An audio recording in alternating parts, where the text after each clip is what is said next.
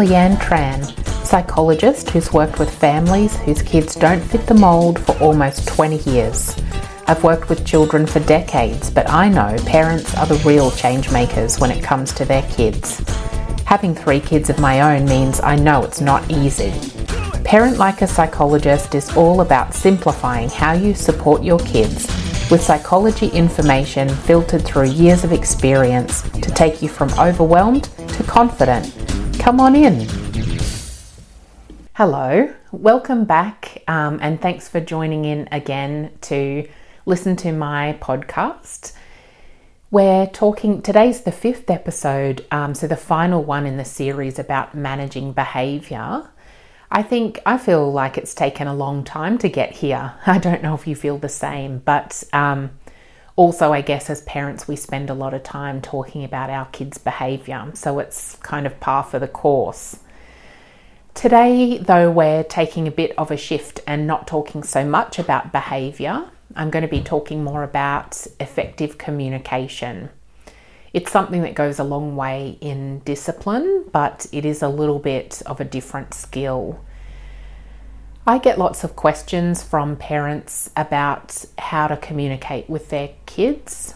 Uh, it's often about like how do I respond when they tell me this stuff, um, and how are we meant to, you know, have a good relationship? What what's going to help with that? And sometimes they ask about things like um, how to problem solve together with kids. So I'm going to try to address the top some, you know, of my top 5 ideas in in that category. And they are active listening, using empathy and I statements, how to problem solve together, and then the idea of patience as well. And as usual, I will be adapting things for kids who are developing differently. The first point I want to talk about is um, active listening. And so, for active listening, it's essentially a way of trying to focus on the message that your child's giving you um, solely. You're trying to just listen. So that means you've got to stop um, forming your counter argument in your head because when we do that, we've stopped fully listening to our kids. The second point is that the listening is not just about the message or the words kids are saying. You also want to be listening for the emotion that goes along with it as well. Um, so, whether your child is telling you because they're sad or because they're frustrated, the message might be the same, but with the emotion, it gives a different um, experience. So, um, how you can do that with kids is to try to um, just listen to what they're saying and then reflect back what you hear and what you think as well. So, and you want to reflect back the content of the message that you heard and also the emotion or what you think their emotion might be. So, if I think of an example from my house recently, might be one about homework um, and one of the kids talking about this, um, saying, I can't do it all, I can't do everything, I'm not going to get it done in time. And so my reflection was, um, I hear what you're saying. You're saying that you feel like you can't get it all done in time, that you're not going to be able to meet the deadline. Um, and you sound frustrated and maybe you're overwhelmed. Is that right? And then, so you've repeated back or reflected the content of the message, but also trying to get a handle on what emotion it is. Um, doing that with your kids can be tricky if you're not calm. So, again, staying calm yourself is a key component. The other thing to remember is that it's okay if you get it wrong. If they if you reflect back to them and they go, "No, no, it that's okay." And you can just say, "Oh, I must have got gotten it wrong. Can you tell me again?" Um, or can you correct me? And you know, doing that lets them know that you're there and will take the time to listen and understand. and get it right. Active listening then leads into the next idea or strategy, which is empathy. I think that because active listening helps us truly uncover what kids are thinking and feeling, that lets us be able to empathize with them a lot better. Trying to so, empathy is all about trying to understand the experience of the other person if you were in their shoes. So, sometimes that's a bit of a leap for us when our kids are little and they're struggling with things that are so simple for us. But if we try and take um, their perspective and think about it from being in their shoes, about um, how, you know, in this example, how much homework you've got to get done, feeling like you've got other priorities and you're a bit overwhelmed about it, maybe don't have the strategies to be able to um, problem solve and to plan your time and be organized, then if I step into that space, I think, well, I will probably be overwhelmed as well. Um, and empathizing is really what's going to lead to effective problem solving and um, partnering with your child in this stuff. Um, I also, because I talked before about um, how maintaining relationships with your kids is some of the things parents ask about a lot. So I think empathy goes a long way into that. If you can be listening and really trying to pick up their message and their emotions, and also understanding it from an empathetic point of view, then you're going to be developing really strong relationships with your child. The third strategy I wanted to talk about is um, called I statements. So, I like the letter I, not like the part of our face we see out of.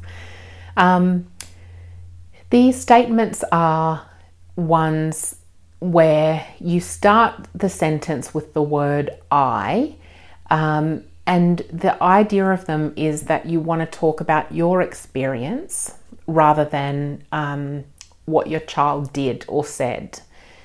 The reason that's the case is because if we talk about what our kids did, um, for example, maybe saying, "Well, you did this," and or you said that, it comes across with a blaming, um, you know, vibe. I don't know. I can't think of a better word, but vibe. Um, that's naturally going to put your kids off, and if they don't stay calm and you don't stay calm, you can't solve the problem together very well. So that's the reason that we use them.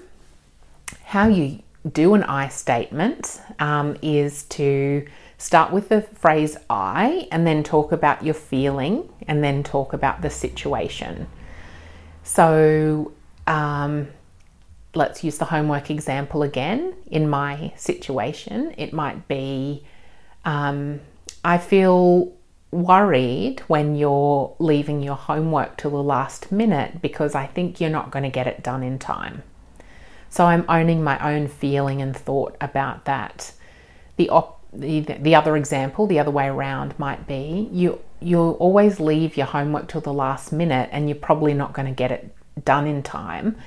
That automatically makes it about the child and their failures and their problem, um, and likely their defenses go straight up and they don't want to keep talking to you, or they'll say, You don't understand, you don't get it, that kind of thing.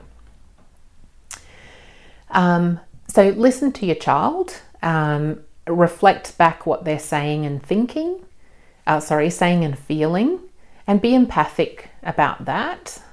And then you can talk about your own feelings or response to the situation. The next idea is to problem solve together. And I think that's a really important part of um, what we call authoritative parenting. And so there is a style of parenting where you just lay down the law and kids are meant to do what you say. Um, and that's not really as effective as the style where you collaborate with your child.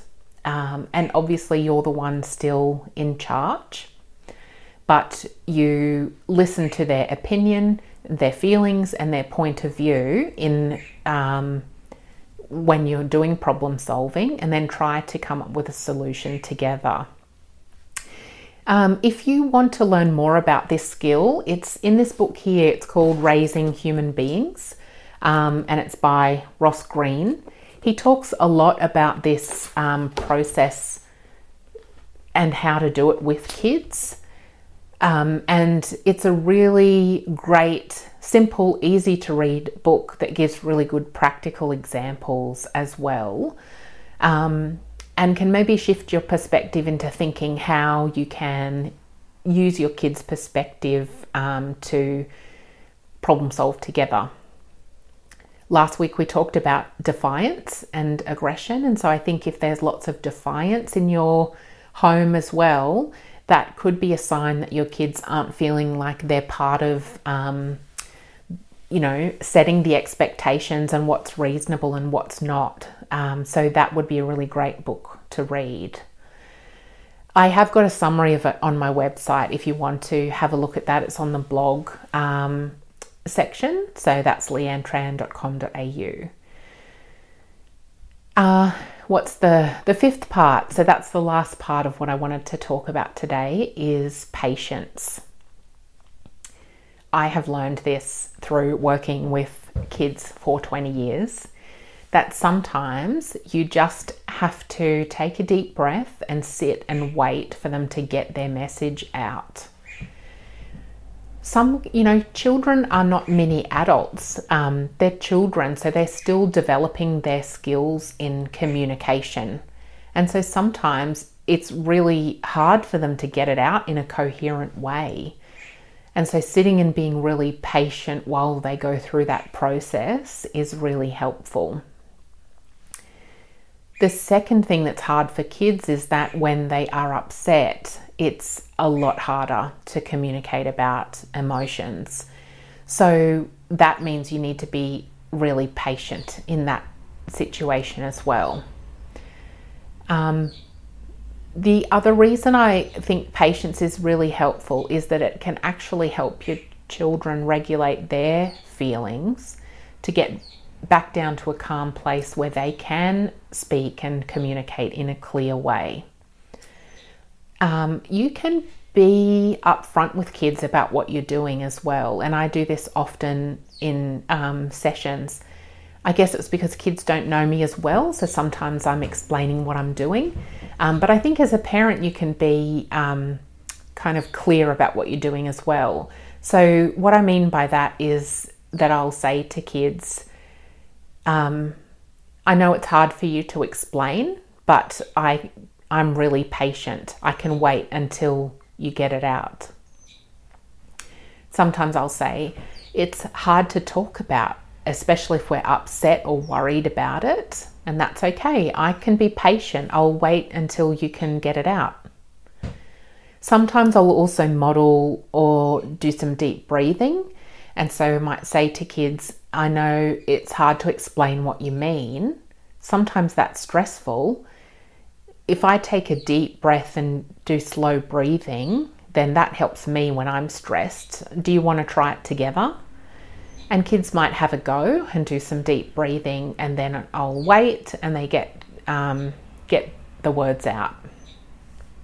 I always reinforce that as well and say, Oh, that seemed really difficult for you, but you kept at it, and then you could explain to me in the end what you meant. That's fantastic. Um, point out to them too that it's going to be helpful. If they've explained how they felt, then they've done something that's going to help um, themselves or you as a family get um, closer or be able to solve problems.